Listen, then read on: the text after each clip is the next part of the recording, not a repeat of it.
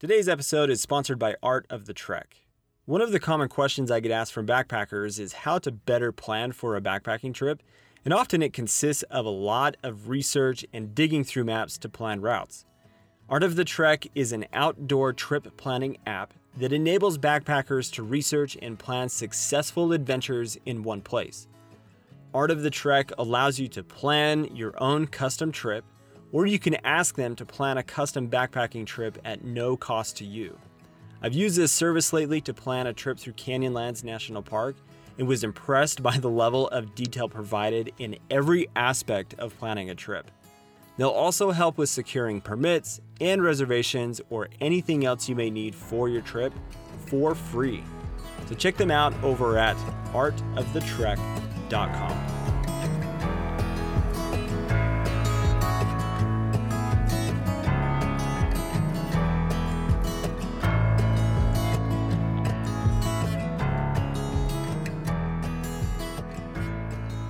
Take a moment and imagine what it's like to start a business from nothing and turn it into a thriving company in the outdoor industry.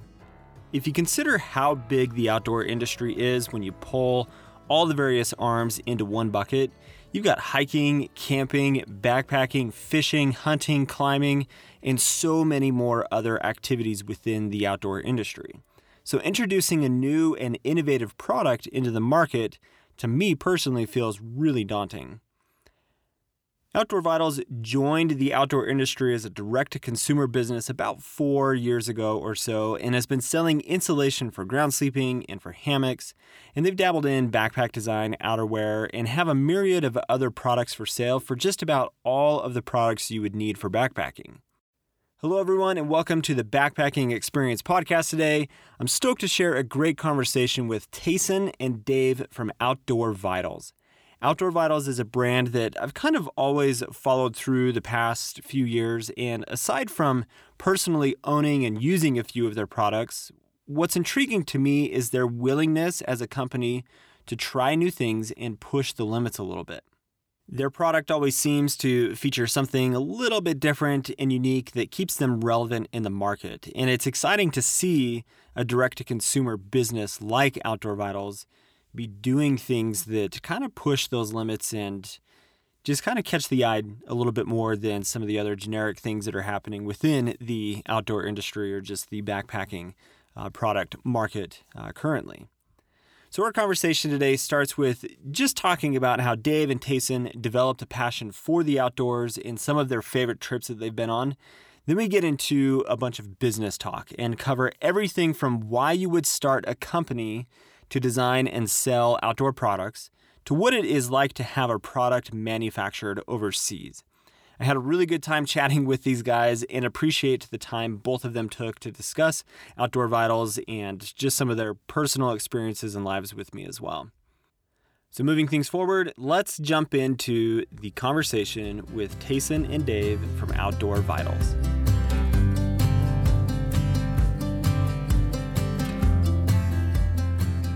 Well, everyone, I'm very excited to have my first episode with two guests on it. I've got Tayson and Dave from Outdoor Vitals here with me. What's going on, guys? Thanks for being on the podcast with me. Thanks for having us. Yeah, glad to be here. Yeah. So, as we get into this, let's just start off super easy and have you guys introduce yourselves. Who are you and like what's your background? Maybe what do you do for Outdoor Vitals? And then uh, any like I don't know, just introduce yourselves. yeah. Um, so Tayson here speaking, and so I founded Outdoor Vitals. Uh, this will be the sixth year, I guess we're we're actually in business, but pretty humble beginnings. Um, but yeah, my background with with the outdoors and just kind of what I've done is I, I grew up in a small town in Utah of about seven thousand people. Um, never really knew it actually because all the surrounding towns were even smaller. So I was from the big city, you know. Um, but just just spent a ton of time outdoors and really really developed a big passion for it. So my family, you know, we we'd ride four wheelers and we did we do some hiking and and things like that. We never really did backpacking with my family, um, but we uh, I was I was a part of Boy Scouts and whatnot, and, and I got to dabble more in in the backpacking side a little bit with with Boy Scouts, and so that was kind of my initial upbringing with with the outdoors and with gear and, and things like that. Um, but uh, definitely was like growing up with with not great gear. I mean, the best gear that I had was the best thing on on Walmart's shelf, and uh, not that that was you know the worst thing in the world, but um, just just that was kind of my background. That was that was uh, what I got to use. That's and then and then yeah, it was just just a variety of different ways that I that I was exploring the the the outdoors. And then as I got into more college and whatnot, I really got into more backpacking specifically and, and then ultralight okay. backpacking. So and about myself, um, I've been at Outdoor Vitals about three years now. Um, I do a lot of the customer support stuff, shipping, logistics, things like that. Um, I would say I got into the outdoors. I'm originally from Pennsylvania. I went to college in Philadelphia, but I grew up in northeastern PA. A oh, lot cool. of outdoor stuff in the Pocono Mountains. So grew up fishing, camping, stuff like that. Never really backpacked until maybe about 10 years ago. Um, and it was when I came out west and just, I don't know, it was like a whole nother world out here for me. Um, coming to Utah and California and things like that. So that's really what piqued my interest in backpacking and backcountry activities. Um, so I'd say that's kind of how I, I got into it, just coming out here on vacation and fell in love with it and knew I wanted to move out west. And um, my background is more customer service based. I worked for Marriott, um, the hotel company for oh okay cool for, for, a while. That's what I originally went to school with was um, like tourism hospitality. Um, and then I kind of burned myself out with that came out here, started working for an outfitter, um, then started guiding, running trips, things like that. Um, and then that lifestyle kind of didn't really mesh with being married and wanting to have a family, stuff like that. So um, this was the perfect fit for me with you know my my love for recreation, backpacking, things like that, and then my um, more educational side of hospitality and customer service. Nice. So you said it was like a vacation that brought you out here from originally. Yeah, you, uh, okay. came out, did Zion, Grand Canyon, Death Valley, Yosemite, kind of just came out here for that, and then I was like, man, this is like another world. it really was. I, mean, Especially Zion. If you yeah. came to Zion, that's why I grew hard up beat. with super green, you know, dense forest, things like that. Um, so, and then just the lifestyle out west, and um, I, I would say just in the recreational side of things is definitely more laid back. I lived in Philadelphia for six, seven years. Very, very different. Yeah, I spent some time in like New Hampshire myself, so have a little bit of understanding of what the East Coast is like. And coming back to to Utah and just being here, it's pretty special place. Yeah, for sure. I mean, it's just just different. I can't really explain it. yeah. So I'd be curious to to ask you this question. Both of you can answer this, but is there with your uh, varied like backgrounds and experience with backpacking, is there a, a trip or a location that just stands out as like an epic backpacking trip or location that you've been and why is it like that, on that epic status?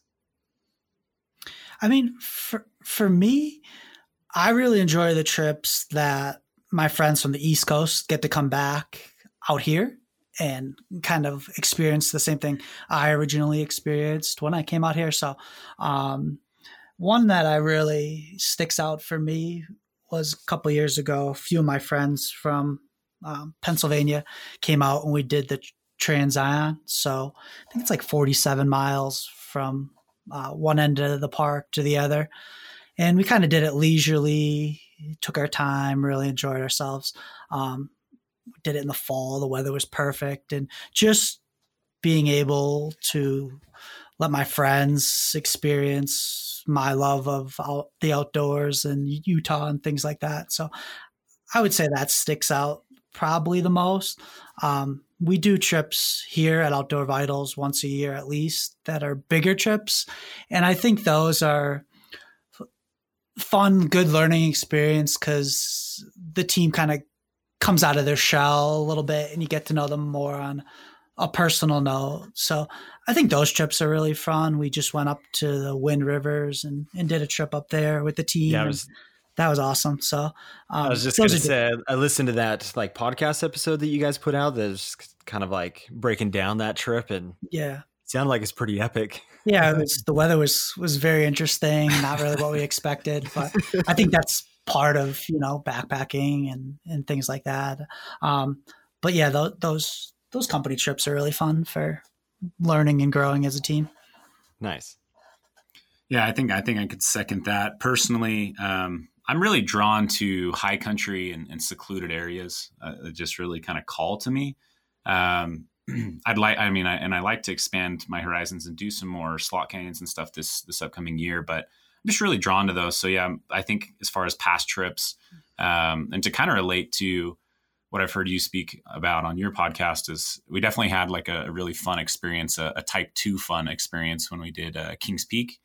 Um, that was the first nice. bigger company trip we did. We just we did it really early, and there's just snow everywhere, and we had to navigate around the snow to get to the peak and you know wet, we had wet feet wet from from literally like the first step out of camp to you know getting back and getting your boots off. So just, it was it was definitely a type two fun but um was was just a blast something i'll never forget for sure. And and then that kind of set us off on like hey let's keep doing you know we we try to do monthly trips at outdoor vitals like at least overnighters. Um and thankfully we have plenty of options where we live to do those. Um, but then we try to do like a like a three night or, or something bigger um, once a year, and and that those are just a lot of fun. But yeah, that that Kings Peak trip was was pretty uh, pretty intense for for the situation. But that particular trail, it's pretty interesting because it gets a ton of traffic, maybe one of the highest trafficked like trails in the area, but it's still not easy, well, even with with how beat down it is, and I think you're not the, bushwhacking and all that the flip side for doing it when we did it early spring, I think we saw like two people. Yeah. Oh, so for real? Awesome. none, none, nice. none summited the day we summited. Yeah. Zero. We saw one coming out when we were walking in, and then one that summited the day before. And I don't even know if we saw those guys. We just saw their boot tracks, really. That's awesome. Yeah.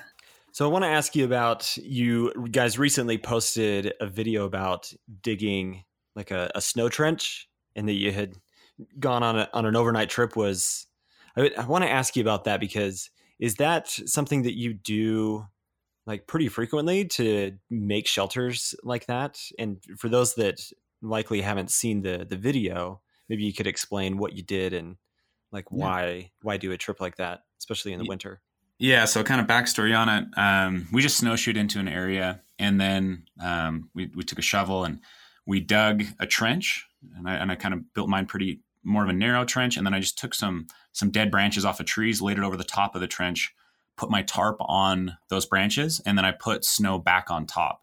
And so that that creates an insulation level above you, and then you've kind of got the access um, just into the trench itself. And so that's that's the shelter we're making. And my my second answer to that is that's not something that we're doing all the time. Um, it's probably something okay. that I enjoy doing, um, you know, once or twice a year. But really, like if you were looking at it from a practicality standpoint, um, you'd probably want to do that if you can spend more than one night in that shelter.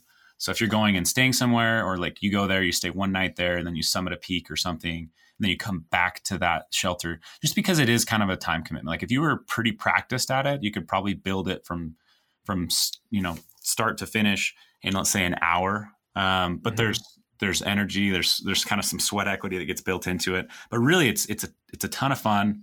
If you ever found yourself in that situation um, it's a, it's a great it's, it's I mean it's, it's it's a great skill to have as well. But if I was doing something where I was moving constantly um, I would I, would probably still hedge towards trying to stay on top of the snow with with the shelter um, you know some kind of a tent or, or system like that. But you definitely get a lot more warmth in there and and things like that. It's just it's just more of a time commitment. But if you've never done it, I mean, definitely do it. It's a lot of fun. I've I've done the same thing um, with a hammock too, like trenching it out and essentially hanging a hammock through that trench. Um, and that oh, was, wow, that was a lot of fun too. But it's it's just all about I think having fun. I think in the winter, what's what's really cool about that is um, that actually the location we were at for that was not very far off of um, a road, but that road is closed in the winter. So um, while I can drive past that campsite any day in the summer, backpacking in there in the winter, it was a totally different experience. And I mean, it's so quiet, like you'd have no idea that you know a couple miles away is a is a is an oiled road, but be, and that you're off of a dirt road that's closed in the winter. I mean, it's just just one of those things where like when you go out there and you experience the winter season, everything is is a lot more different than you'd think. Like it's that location is completely different in the winter than in the summer. Yeah, I love that perspective because you don't really have to go very far to experience that area differently than if visiting it in the summer, you just walk right past it because you're trying to put big miles in or whatever it is. And I did that on a, a recent trip in the Uinta Mountains where we only went like a mile and a half in. And normally on that trail, you would not even consider going that far because there's cows everywhere. And, but it yeah. was fresh snowfall, super beautiful. And yeah, I love that perspective. Yeah, totally. It's, it's a lot of fun when you start opening up those winter months for sure. Just, and I think winter backpacking too, you you know hone in a lot of skills and and things that you might normally take for granted, like such as everything being frozen. You know, you're, you're taking care of your gear. Better. Yeah, like it, it just frozen boots. yeah, like frozen water, food, Clif bars, like just everything being Brigham, frozen. Brigham literally put his Clif bar in his mug and put it next to the fire because he didn't want to eat a frozen Clif bar. yeah, just just a different skill set. That's awesome. Well, for everyone listening, I would absolutely recommend going and watching that video on the the Outdoor Vitals uh, YouTube channel because Tayson does a good job of like showing how that shelter comes together and the benefits of it. So I enjoyed watching it. So definitely go check it out. Well, so now I want to just kind of move on into this realm of the company that you guys uh, started and you work for and just get some like background and kind of go through various different topics about uh, things around outdoor vitals but i'm i'm intrigued on like anytime i see somebody launch a new company and why people start a new company like why why start outdoor vitals? I'll kind of cover this in two segments. Um, when i first started the company we kind of made the motto um, opening the outdoors. And then from there now if you were like look at the website it's it's live ultralight. But really that that opening the outdoors has a huge impact on really what i was trying to do. And i touched on this a little bit in my intro but i grew up um, in the outdoors a lot but to me rain gear was a trash bag and you know a, a, a cold weather piece of gear was like cotton thermals and sure. and um, just whatever like whatever jacket you know you might be able to find at just whatever discount Kmart, Walmart store was there, and and so I while I I absolutely will tell you to go outdoors, even if that's the gear you have. Um, what I found personally is that as when I when I started to get into um, obtaining some nicer higher end gear, um, man, it was just such this this perception change of like, wow, like the outdoors. Like I somehow I still love the outdoors, even though like I suffered in the outdoors quite often. And um, so when I kind of got into some more higher end gear and understanding, let's say, a layering system, or you know, to stay away from cotton, or or you know, just some of those principles, and then also just the gear itself, um, it just totally changed it for me. And I'm like, man, if people had gear like this, they would spend more time outdoors. And I feel like as a society, that's really what we need is more time disconnected. Um, you know, me included. I, I can still get sucked into things, but so I, I, really just have this passion about getting people outdoors. I know that like in order for us to preserve the outdoors, um, it takes people loving the outdoors and going outdoors more often and then being conscious of it and so on and so forth. So I wanted to help more people get outdoors, but when they did so, be able to have good experiences so that they'd want to repeat it. You know, one of the one of the biggest things we, we might see you at a show next week, and one of the biggest things I hear there that just makes me want to want to scream is like um, I might see like a couple and the guy's looking at a sleeping bag and, and we're talking through him and we figure out what bag he needs. And then um, I turn to his wife or, you know, and I'm like, Hey, what, what do you need? Like, what, what bag do you need? Or, or what's your situation? And, and, you know, they say something like, you know, I'm never going to go backpacking or I'm never going to go camping because he took right. me one time and I froze and it was the worst experience of my life and you'll never see me yeah. again. Yeah. Yeah. And, and that kills me because you know with with a little bit of education and, and maybe better gear um, it could have changed her perception on the outdoors forever and been totally different and i mean i've had this happen I mean, one time I was down in Cancun on a tour bus, you know, and, and someone told me that exact story. I just hear this story all the time. And so that's a big, big driver to me. And so a part of that though, so that's like the why, but but but what I wanted to do is I wanted to do it all direct to consumer so that yeah, that gear has been around forever. But like I didn't own it growing up because, you know, my parents weren't going to spend a couple hundred dollars on this jacket that um, when they could get one for $40 here or, or, you know, things like that. And so um, really when I did it direct to consumer, that was, that was a huge purpose of it is to cut out as much of the, of the extra excess markups as possible and get gear into people's hands um, at a more reasonable price and hopefully opening up the opportunity for more people to get that gear in their hands. So um, I guess going on to that, like we did, we we stayed focused on that for a long time, and um, it was it was the right thing for us to do at that time because my background, you know, wasn't in product design, it wasn't in, um, you know, outdoor tourism or whatever it might be. It was um, I had a finance degree. I definitely have that entrepreneurship bug in me. Um, and then my passion was was being outdoors, but I also didn't even have that historical knowledge of growing up with good gear. So um, a lot of what happened is we went in and we built the best gear that that we knew how at that point in time, and then we focused on the price. Like the price is what sold it. It was we were opening the outdoors because of the price, and and and so on and so forth. And and as I got farther down that road, um, we started to to develop better gear, and we brought on designers and um, our, our relationships with manufacturers, like high high end manufacturers, started to develop, and um, the gear that we wanted to make was was getting better and better. Um, but but while like like so we wanted to develop better gear and and uh, like while we still want to help people get outdoors all the time. Um, what happened is because we had sold things on the price point, like game all the time, we got lumped into, hey, these guys are the budget guys. These guys are the mm. this, you know, these guys are the price point guys, and that's that's never where I wanted to be um, long term. That was just kind of what got us off the ground, right? Like that's what people cared about when I first started. And so, learning mistake as an owner was we definitely way overemphasized, hey, we're cheaper than this bag at, at REI.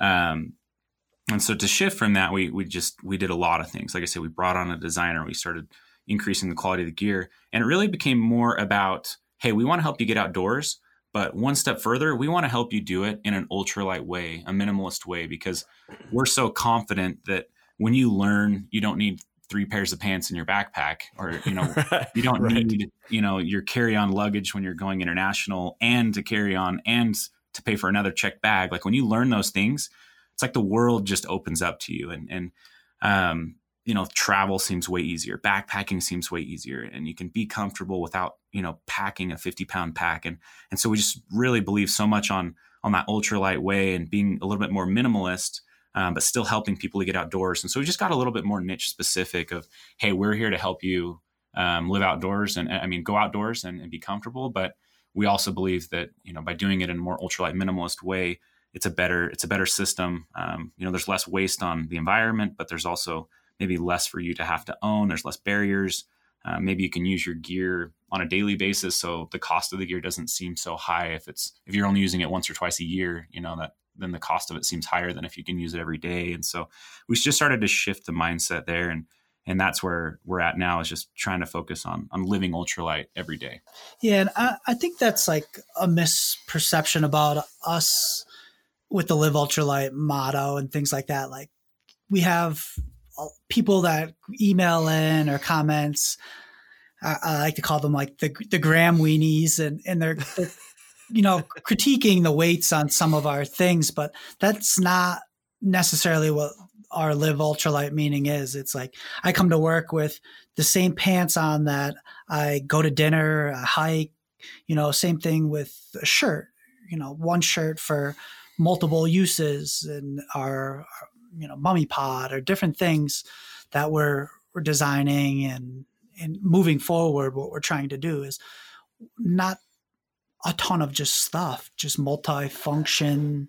You know I, I love to travel. So what what shirt what pants what pair of shoes can i use the most? And you know what are it's going to hold up if it's wool or whatever it might be Um, so I think that's more of the live ultralight where we're, where we're at and where we're moving in that direction. It's not necessarily the weight of like the we're, gear. We're never going to be the absolute lightest option on on any product. Would be my guess. yeah, I mean it's it's the mindset of of that live ultralight. Yeah, we want to create the best lightest gear that people can afford. Like that that that's ideal, but that's not necessarily what live ultralight means. Right, you're almost taking the approach of a minimalist mindset as opposed to you want to be the the lightest and like exactly. Even... We're trying to mesh that minimalist mindset, the live ultralight, and put them together, and that's kind of where we're at. Yeah, you're not trying to take the approach of maybe some of these other brands that that is their sole focus is how do we reduce every single gram possible on these pieces of gear and create ultralight backpackers. You're yeah, taking that exactly. That we're, we're trying to create the lightest gear that we can and still make it accessible to the masses. Nice. Well, so you touched on a. Sorry, go ahead. I was, and we we may get to this, but there's some there's some design examples I can give as we go on of some products where we kind of pick the price, the the weight, and then we focus more on what can we give someone for that weight level. You touched on the like the budget aspect and the perception of um like you're the budget brand and that kind of thing and i just w- wanted to share my my perspective that that is something that uh, initially when I had been looking at the brand, probably I don't know four or five years ago, and saw how much like push there was on Amazon. From an outside perspective, is somebody that spends a lot of time looking at different gear items and testing gear items and all of that uh, with my YouTube channel and stuff. It is cool to see that like a pretty significant shift has like visibly been presented to the consumer on on that end. I, I definitely appreciate that. We've we've worked really really hard to make that happen, and and like I say, like when I got into this, um, it, it's kind of been like when, you, when you're climbing up a mountain and there's just kind of fog. It's like the higher you climb, the more you can see. But in the beginning, maybe you just couldn't see much. And so, really, when I started it out, um, you know, I was doing the best that I could, and, and we've always always offered great products at the price points that they were at. But you will see like some of our price points have started to increase a little bit from where they were. Still, still phenomenal for direct to consumers aspect, but like, um, yeah, we've we've really definitely focused and put a lot more energy and effort into the product. Um, you know, we've we've we've been redesigning a lot of things, which you're seeing, and mm-hmm. you know, Amazon doesn't like that. When we raise a price point on Amazon, we know 100% that our Amazon sales will suffer, and we're making that conscious choice you brought up direct to consumer. For those that don't understand what direct to consumer means, I mean, you touched on it a little bit, but if you could give like the direct to consumer for dummies uh, mm. explanation and why you have chosen that to be like the business model as opposed to reaching out to, to dealers and having retailers carry your product and just have more reach that way. Yeah, for sure. So, um, just to kind of go off of a, a, a, decent example, just using round numbers, let's say. Um, so typically, how an item is made and then sold into the marketplace is um, a brand will come up with a design, and then they'll they'll, they'll manufacture it. Whatever manufacturing facility they're doing. So that's kind of a misperception right there. Sometimes that people have like Patagonia doesn't own any factories. You know, they they they contract factories to make things for them. And so right. it'll come out of that factory, let's say at $50 for this jacket. And then Patagonia's got to make their money on it. So they're going to they're going to take it and say, "Okay, now we're going to we're going to take it, mark it up to $100 and we're going to go talk to REI and we're going to go talk to backcountry.com. And we're going to go talk to these retailers and then we're going to sell um, that product to these retailers for $100.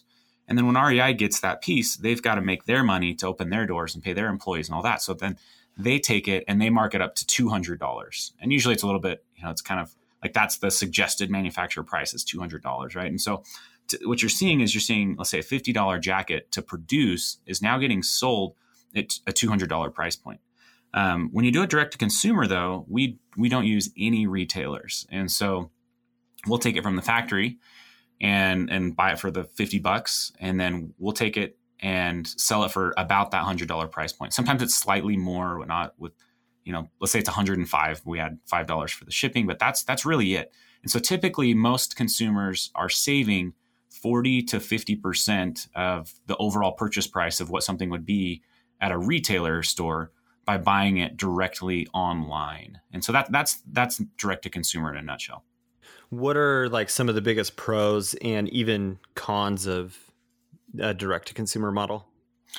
Yeah, I'd say the the pros um, would be more that we can like like manufacturing facilities love to work with us because when we come in, we aren't actually manufacturing for a price point we're saying we want to make the best this, this, this, and I don't have to go sell this to REI and hit this price point for their shelf that they've already figured out. You know, we want this price point, and so we can design a lot more free, and then we can also design things and release them kind of however we want. So we don't mm. have to pick out seasons. A lot of these other companies, because you know, you've got to the the bigger the companies and the more you get down the line and more things are planned, they they have to design in seasons. So people that are like we were just at the outdoor retailer show last last week I think, and and uh, you know these guys are mapping out their winter stuff for two years down the line, whereas right. we map out our winter stuff for next year. And so the the innovation level that can happen is is so much faster. That loop is so much more closed because um, we can we can just release it at any time. We don't have to plan when we're going to put it on this shelf and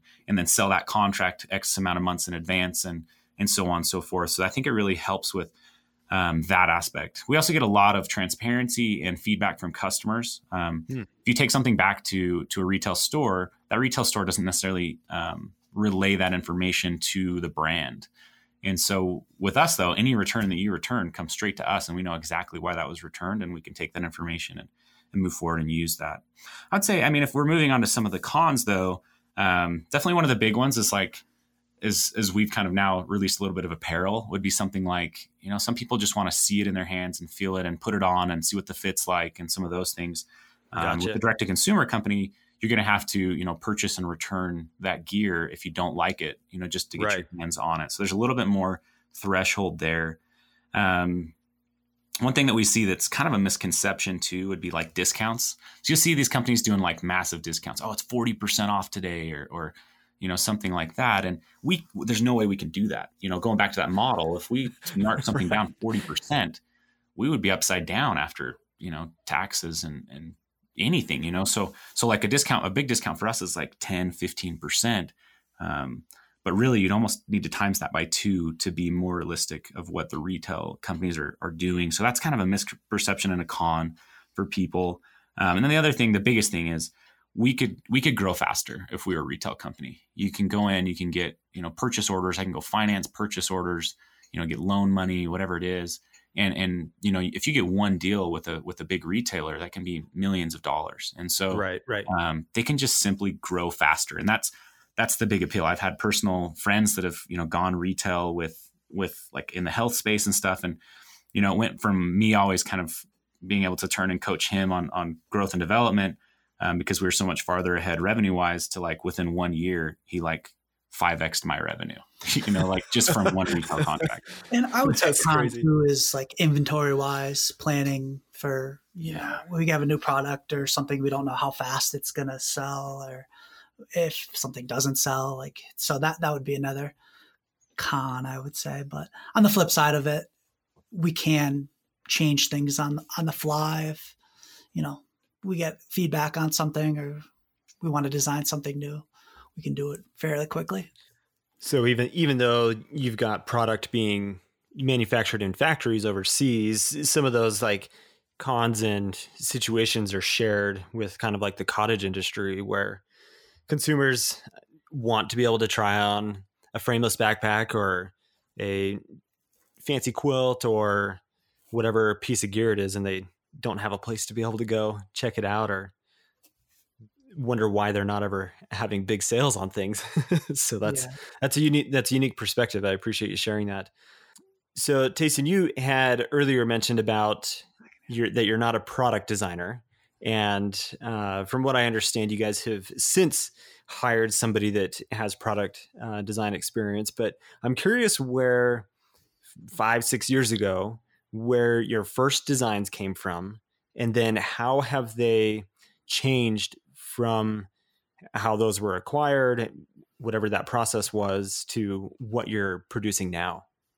At a basic level, when I first started designing product, it was very focused on my own use and function of products. You know, I would to be quite frank, I mean, I would go out and buy what I thought was the best product in the market, and then I would use it and just start critiquing it and say, you know, what would I what would I do different? And and I, and I do a lot of tweaks and, and changes and alterations and things like that.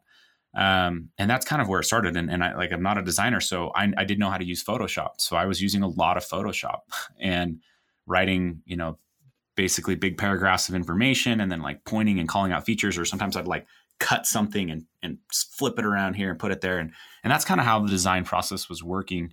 Um, and then the farther we got into it, the more um, time and energy I, I started putting into the design process. And so we started to, to really look at things more problem based. What can we really solve for, for a customer? Could we, you know, like, let's say you look at like our Airy sleeping bag, um, you know, like I've got this rectangular sleeping bag and I was, you know, testing out the concept of selling that. And then I was like, I could put that on the bottom of a hammock. And, and so we put that on the bottom of a hammock and then, you know, just things started to go from there. And so a lot of like all of my inspiration just comes from using the gear a lot. I, I try to use the gear as much as I can, but I'm very conscious. Like as much as I love backpacking and going out there and doing it, um, and I'm so blessed that I get to do that as work.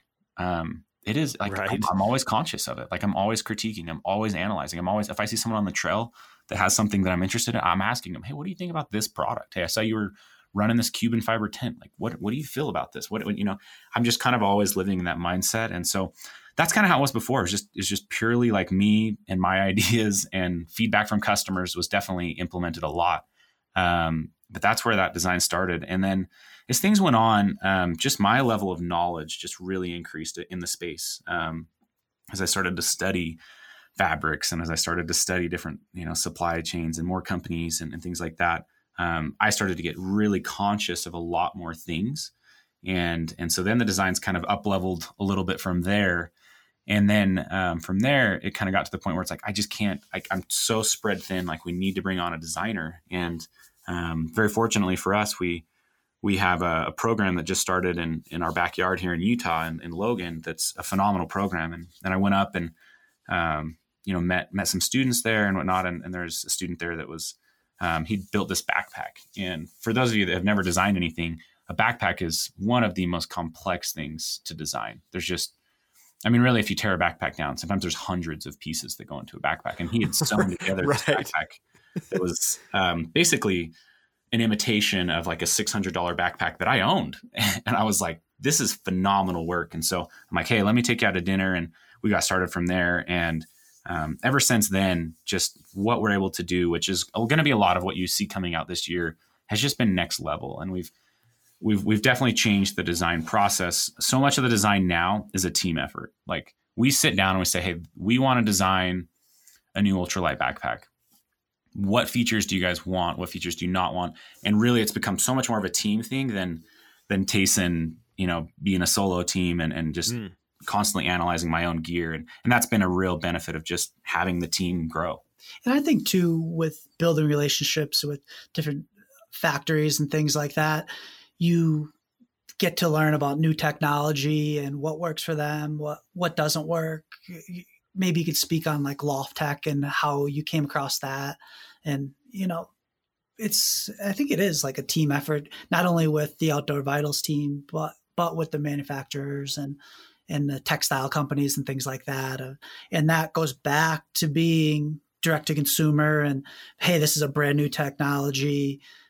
We can be the first ones to try it yeah yeah that's that's been a huge part. Um the and again it's like, it's like those stages right? Like we did kind of start on amazon and we did always want to grow off of amazon and grow to this elite level and stuff. And and it's so fun now at the level that we're at that the team has expanded because now um, you know i travel i was just in in vietnam um, in december and i was just at the oh, or show awesome. and i'm meeting with suppliers and, and walking factories. And and what's amazing is is because of the level we're at now we're able to get in with with some elite, elite, elite level um, manufacturers, fabric suppliers.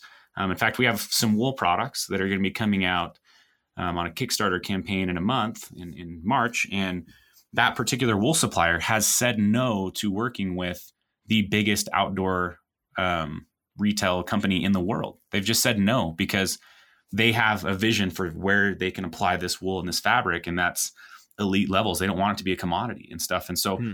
very fortunately for us, you know, we were able to get in and, and, work with them, and I feel super blessed with that. But the cool thing about that is these guys are innovating and releasing stuff all the time, and now we get to take part in some of that, and we get to have direct feedback for them on maybe future designs, and um, so that's also just been a huge change from you know the beginning. It was like we took whatever we could get and now it's like we get to be selective and we get to kind of sell our way into some of these factories and and kind of pitch the future and then they they end up kind of more or less betting on us that we're going to be the future and that's been a lot of a lot of fun and, and, totally changed the way we we look at design.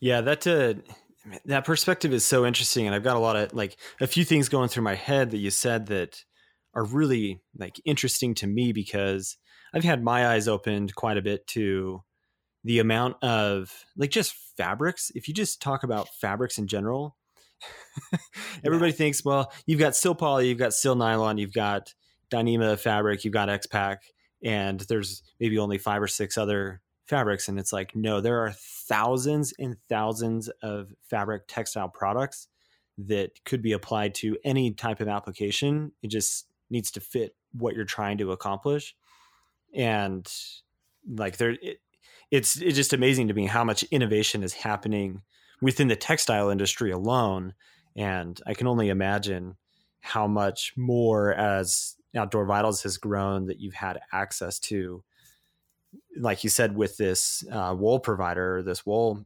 textile that you now have when you first started you didn't have access to and now you have all of these like kind of endless possibilities for that cliche phrase, but that's it, it's almost overwhelming, and that's that's like a big part of Outdoor Vitals is you know we have a youtube channel and and and we have a podcast and really like when it boils down to it my number one goal for those both of those platforms is to educate um, because it's it's insanely overwhelming to to know how many fabrics there are out there and the different properties of each fabric and right. and this and that and so that's really what like our job as a company but but we do want to educate people because you know, you can take, you can look at it two ways. You could take someone, you could put them in Walmart. Like I could take you, Devin, and I could put you in Walmart and you could find some gear that will absolutely work and you could have a very enjoyable backpacking experience. Yeah. I yeah, could take sure. someone who doesn't have any of that knowledge, put them in Patagonia store with, with, or I don't know, that's bad, in whatever store and, and give them an infinite budget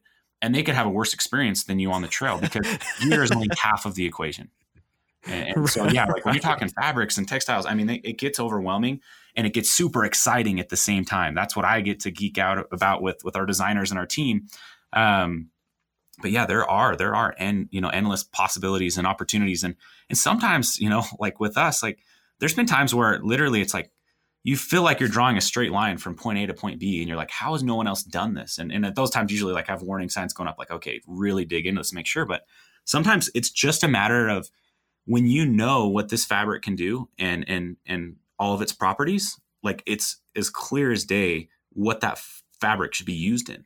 Right. And um but the problem is not everyone knows what that fabric is. Not everyone knows what that textile is capable of. Its pros and its cons and and stuff. So so much of design too is just just knowing as much as you possibly can to make those connections.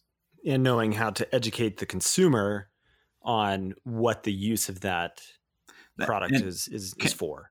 And I need to add right here that is probably my single favorite part about being a direct to consumer business is I get to tell the story of this product That's awesome. to directly to our customers. It's not a retail store selling um, whatever XYZ product and saying, yeah, this is the pros, this is, you know, whatever. It's me saying like, this is the story. Like, look, we, you know, we from the wool level, you know, we go here, we got this patented wool that has a super technology, and then we put that into this piece, and then that piece got put into this, and then we manufactured it here. You know, it's like it's this whole story, and we get to do that education process, and that's super exciting to me because, like, not only are customers buying a better product, but they're they're getting the story behind it and like the why, and and and then also like the why we're doing it, and someone else might not be able to to do that. Um, so it's it's so fun to be able to tell that backstory and educate because that's it's valuable to a consumer. Yeah. So I want to get into that why a little bit more. and this is going to be, I feel like, kind of a could be a potentially rabbit hole conversation, but uh, we'll try to navigate it the best we can. But the the whole mindset of what you see in forums or Facebook groups or just uh, people in general talking about that gear from China is garbage or gear from overseas is garbage and you should buy US made product and you should only buy from cottage companies or whatever whatever it is but it's that mindset of like gear that comes from overseas for backpacking is not good gear. And it's an argument that I personally disagree with but I'm I'm curious from I'll, your I'll take it on for you from your perspective because I'm pretty sure you've got like some really good insight and as you've walked factories, which I'm curious what that's like for you that process. mm-hmm. Um, but shed some light on like choosing a factory uh, and knowing the the product coming out of that factory is going to be a quality piece of product. How factories uh, differ from others. Just give us some education on how gear that comes from overseas can be really high quality stuff. Yeah, no, that's that's a great question, and, and I'm glad you've brought it up. And not a lot of people like want to approach this the way that I'm going to approach this. But um, I guess for starters, um, I've had experiences where I've bought, I bought two backpacks almost at the same time. I was just really interested in, in the design and, in this type of backpack, and so I bought one that was manufactured in the USA, and I bought one that was manufactured in Vietnam. And as I got those, and I just analyzed them again, kind of with those designer lens eyes on, and I looked at the stitch marks and I looked at the way things bled into seams and I looked at the way the lines were. Um, it was it was clear that the one that was made in Vietnam was of higher build quality, just just abundantly clear, and I was just so impressed with it.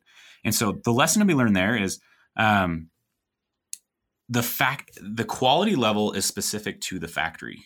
Um, it's 100% specific to the factory. You could make something in the USA that would be higher quality than something in China. You could make something in China that will be absolutely higher quality than something in the USA.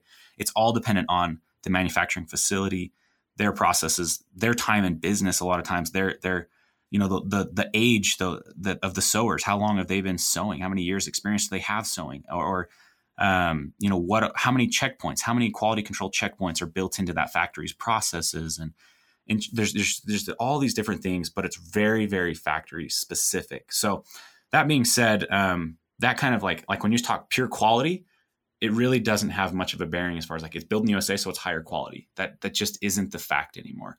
Um, and and I that's something you might have to experience yourself. As far as why we might choose to work with factories overseas and and then how we locate them. Um, so I I served um, some volunteer work time in Malaysia, and that was actually a big motivation for starting this business. As I came back from there thinking one, there's so many opportunities to connect um, internationally and, and, you know, basically bring product from here or there. And, and I wanted to do that, but I wanted to do that too, because I got to spend a lot of time with, with the poor working class of Malaysia. And, you know, for these guys to even have a job that was like five days a week instead of seven would change their lives forever or a stable job. Like sometimes they'll go sit on the corner, wait for someone to pick them up for work. Um, and that day their boss is just like, eh, we're not pouring concrete today. So they just sit there for a couple hours and they go home. And they're like, yeah, I guess I don't work today and I don't get paid today, you know? And, and that, I mean, that they just don't have any stability in, in any of that. And so for them to have a stable job is literally life changing. It's absolutely life changing for them.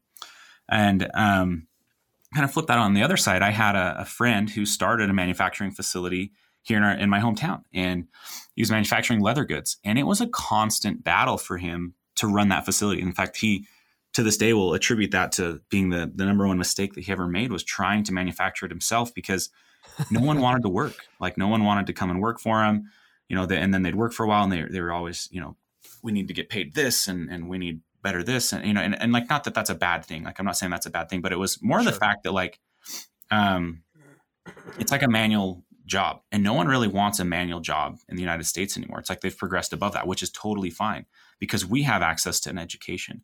But what I love about being able right. to go back to some of these countries is you see the progress. So um, we're actually like most of the factories that we're working with right now are actually moving out of China. Most like a lot of our gear going forward is going to be manufactured outside of China um, because China's gone through an industrial revolution, and, and in one one life cycle almost, um, one working life cycle, people were able to go to these factories, get stable jobs, and then from those stable jobs, now their kids could actually go to school and gain an education. And so if you ever get the opportunity to, to visit a place like China, you will see that that when you walk a factory, everyone in that factory is older.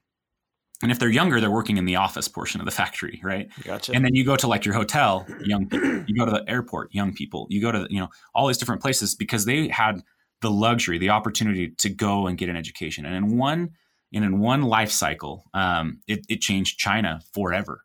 And now that's really the opportunity that we have going into, let's say, Vietnam or Bangladesh, or we even got one factory that's that's been working hard to open in, in Ethiopia. Not that we're in that or, or plan to do that, but like I've talked to them multiple times about what that's like, you know, like and and it it absolutely fundamentally changes those countries forever. And so while I do I have nothing against US manufacturing. Um, I love that I do have the opportunity to better some of these third world countries because it will change their lives forever by having one stable job. And it's, I think what I'm hearing from you as well is if you use the analogy of like the restaurant business, for example, you choose to to go to to one restaurant, the food quality is going to be uh, subpar, maybe whatever like fast food restaurant, and then you go eat at like a, a fancy restaurant that has expensive food. I mean, that's what we're talking about here. Is it's not like the whole country is this factory and that's every Absolutely. I, and I think that that's you look at every you look at every fabric supplier. Every fabric supplier has a mill in Asia. They might have a mill in the USA too, but like you look at at I, not to say like all the names, but like I mean, you look at a Cordura, a Pertex, uh, you know, any of these guys, they're making it in China too. So why is China getting the bad rep? You know, like because yeah. they can make it anywhere. It's that, just the quality. It's just not true. I feel like it's just you know like the stigma that stuff made in the U.S is better than stuff made in Asia is just not true. Like look at the you know the Patagonias, the Mountain Hardwears, the ORs. Like they're some of the biggest names in the game. They're not with some stuff. of the highest quality. Exactly. The game. like they have you know ironclad guarantees on all their gear, and they're you know they're they're not made in the U.S. Yeah, and that's not to say that. I mean, you're talking about a factory that's uh, basically a private business, right? Yeah. And one of the things that was really interesting to to me, and it's funny to we're kind of like broadening this. This is the rabbit hole portion of the conversation. but I I ran into somebody uh, that they're a tent manufacturer. Well, they sell and design tents. They don't manufacture the tents. But what I learned from talking to the product designer of that company is that their tents are produced in the exact same factory as six other tent brands that are mainstream popular tent brands. And it's funny for me to have that perspective now to like okay i'm not going to say names but uh, company a b c d and e are all coming out of the same factory but because of different uh, styles of marketing, different uh, approaches to uh, the consumer market that they like the the market that they're trying to direct to, the conversations that happen around that of people are like, oh well, that's a that's a piece of garbage. Like I don't want to buy that because it's not this product. And it's like the same factory has made all of those products for those companies. Correct. Yeah. yeah, absolutely. So, like that it's a huge it's a huge um, wall to break down. And it's also harder for a direct to consumer company because the number one contributor to the quality of something is the price. So so right. like we also manufacture like honestly one of the biggest checks for me going into any manufacturer at this point is who do you manufacture for that I can look at their products and check quality on oh, you manufacture for the North Face, you manufacture this specific jacket. Now I can look at that, see that quality like off of a production run, not just a sample, and I can, you know, and and that's a huge like we won't move into factories where they don't have a a reputation from other companies that they're manufacturing for. Absolutely, like we don't. In the beginning, I mean, I didn't have that luxury, but now I definitely do, and that's huge contributing factor to it. which I mean is going to say a lot down down the line. This is just my opinion, but as you're able to continue to to move into factories that are producing just have higher quality products coming out of them because of who's working for the company the the quality of and the the reputation of your brand is just going to increase in a in a more positive manner. Yep and that's that's definitely our goal is to is to earn that. Just keep working towards awesome. that constantly until um, you know we've we've earned that respect that we that we want from it so.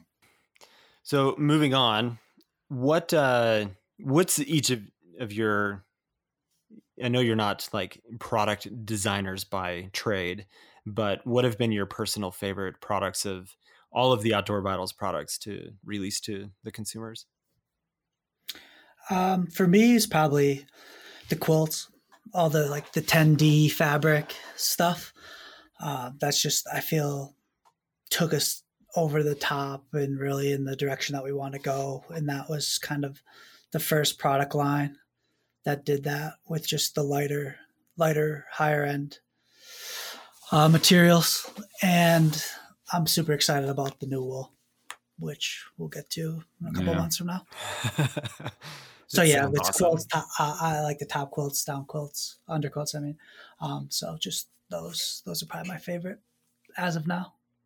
Yeah, for for me, I would say it's it's been the LoftTek jacket. Um, you know, I've I was always super super interested in in down alternatives, and I've constantly been interested in those down alternatives and what we could do. And so, to me, to be able to um, bring just that level of, of, a down alternative to the market um, and go through that whole process of you know finding finding the insulation, testing it, going through that with you know with the company as, as they were going through it. You know, we're we're looking at the same fill power test reports from the IDFL at the same time, and, and then you know going through the fabric sourcing and then and then putting it all together, um, and then and then obviously being able to launch it and get the traction and success we had on it. Um, that was definitely just just a rewarding and very fun experience design wise for me. Um, was was that LoftTek jacket, and I think too with new relationships with um, different textile companies and stuff like that. So taking that LoftTek insulation and being able to put it in, in new materials and, and tweak it and stuff. I think the the apparel and jackets in particular are only going up, you know? Right, right. Are you continuing to work on like additional apparel items? Yes. now that you've because the LoftTek was like a big Kickstarter campaign that you ran, right? Correct. Mm-hmm. And so, like, what other apparel items. We don't have to go too much detail on this, but what other apparel items are you working on? In March, we'll be releasing another Kickstarter, second Kickstarter, um, and on that Kickstarter, there's going to be pants and basically a pant layering system with with some wool thermals and, and whatnot. And so that's that's like we we don't want to release too much information about that, just to not like sell everything out too soon before we get to actually sure. But no, I, I want to tell you how much that, that we've got like that's in the works, and then we've also got um, some things we're adding on to that. So it's not just going to be pants, but there's going to be um, some things we're kind of tacking onto that same release, which is um, a wool hoodie, which is um, like taking that same pant and the pant fabric that's super super amazing, and, and then putting that into a short. Um, so we're, we're expanding in all those ways, but but the nice thing is um, Oh, oh, also in March we'll be releasing a newer version of our down jacket, which went through quite a quite a few changes. Um, but yeah, we definitely have a lot of apparel like in the works, but also like we've opened up these new gateways for more apparel to come. So, you know, who knows who knows what'll be coming down the pipeline for us. Maybe we'll you know be expanding in in more wools. Maybe we'll look at different wool wool options for for our customers. Maybe it'll be, um, you know, just just adding adding these different pieces that maybe aren't a part of that, but um, yeah, there's there's a lot I would say in the apparel side that we're definitely jazzed for. And don't get us wrong, we're not like we're not like we got really started in kind of focusing on the big three, um, and we're we're actively going backwards and redesigning and going through and cleaning up anything on the old designs and hmm. and and then we're releasing new designs. So this year, you know, we're hoping to have um, we'll, we'll, we'll, have a new backpack out, but we'll also probably have a, a, different type of shelter that's that's a lighter weight shelter, a more ultralight shelter, and and so we're, we're actively kind of going through different parts of the business but the apparel side is, is a lot of fun and there's a lot of I think things that you'll see coming in the next um, this year and then into the next years. That's awesome. Well, I was going to say that I had had like previous experience with your your summit sleeping bag, and then recently picked up for this trip that I'm leaving on today, uh, the a zero degree summit with the center zip, which already I am excited about because it's a design that I have not personally used before. I've never had a center zip sleeping bag, and so I'm excited to like talk to you guys today, and then be going to sleep in that product this weekend.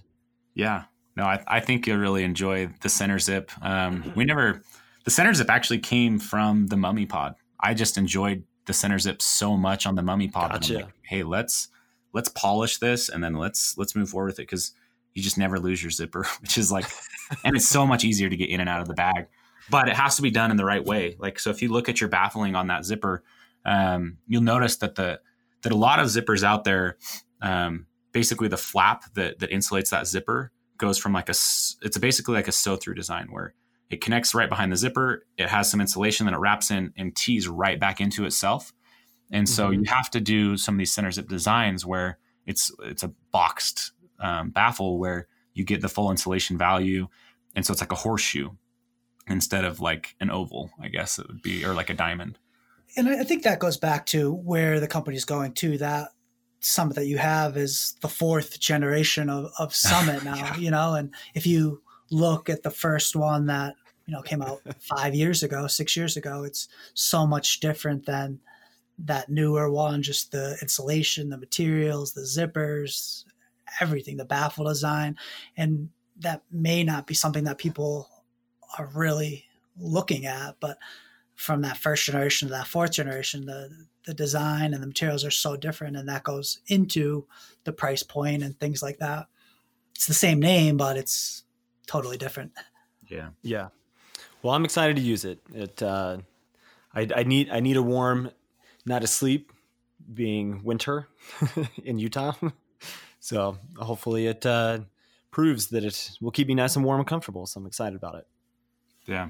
Yeah. I, I hope you have a good experience with it for sure. We've, and I don't know, like the hard part with this too is just that like innovation just like never rests. Like I've got five other ideas and things that we might even still be polishing that I'm just like, I would love to share and talk about because it's, it is so, I get, I get so excited about it. It's so fun and, uh, whatnot. But yeah, I mean that that I think that is like the fourth generation summit now. Mm-hmm. you know, and we just constantly are, are, trying to push those and and constantly get get to where we want to be. But I don't know. If, I don't know if that's. A, I guess I say that, but I don't feel like you're ever going to get there. I guess is, is really what I'm saying. Like it's yeah, just a I mean, never-ending fun. Materials are going to get better, you know? and installations are going to be different, and even you know zippers might be different. Like the zipper on that is. Yeah, we're working with YKK to try to get them to do uh, an anti-snag number three zipper, and uh, I just met with them at the OR show, and they told me the demand wasn't high enough. Mm. Like they're not sure if it's high enough for it. And I was like, "Well, how many are they going to do?" And they're like, oh, we only think there's like 20,000 units a year. And they're like, that's just not high enough for us. I'm like, oh. wow. That's a lot of product. Yeah. but I mean, a company like that, they're, they're looking at millions and millions of products. Yeah. Yeah. That's crazy.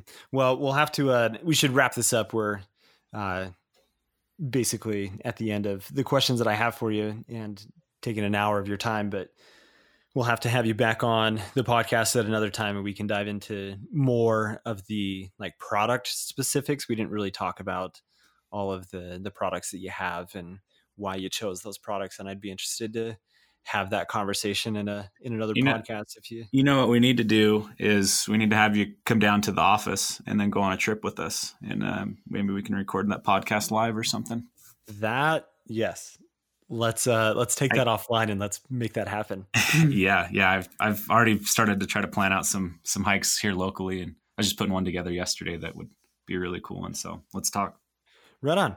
Well um is there anything else that you do want to share with listeners uh just to wrap up um not so much i i think i i if you're listening to this obviously you're you're someone who's really interested in gear and and i just i would encourage you to keep learning the more you can learn about gear the more you can dial in your system and just have better experiences. You know, we try to do that with some of our platforms, um, whether it be YouTube or, or podcasts. But keep learning, and and uh, yeah, you're not you're not going to be disappointed in, in time that you invest in, in studying this. It's just going to make your trip so much better. So appreciate the time for for us to come on and maybe share some education, and hopefully um, everyone listening just just keeps learning. Any last words, Dave? I, I would just stay stay tuned for Outdoor Vitals 2.0. right on. Yeah. Well, thanks again, guys. Really, really appreciate your time and hope you have an awesome day. Yeah, appreciate it. Thank you.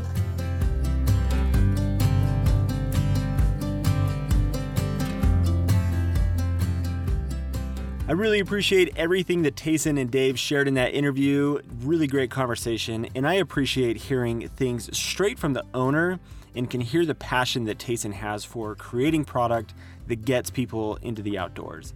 So if you haven't checked out Outdoor Vitals or used any of their gear, I definitely suggest considering them if you are in the market for a new sleeping bag, a new tent, or other items that they may have available like sleeping pads, backpacks, apparel, etc. Again, thank you to Tayson and Dave for their time and hope that we can have them on again because I want to talk more about products with them and design of things and just how that kind of works in more of the direct consumer type of business model. And hopefully we can do that as a live in person show like we talked about in that conversation. And I want to thank all of you for listening today. As always, if you are enjoying what you're hearing, I'd love if you share the podcast on Facebook or Instagram with all of your friends just to get the word out more about the Backpacking Experience podcast. If you're listening on Apple Podcasts, I love if you took a minute to rate the podcast and write a written review. It definitely helps others find the podcast. And again, thank you to all of you, and thank you for listening today to the Backpacking Experience.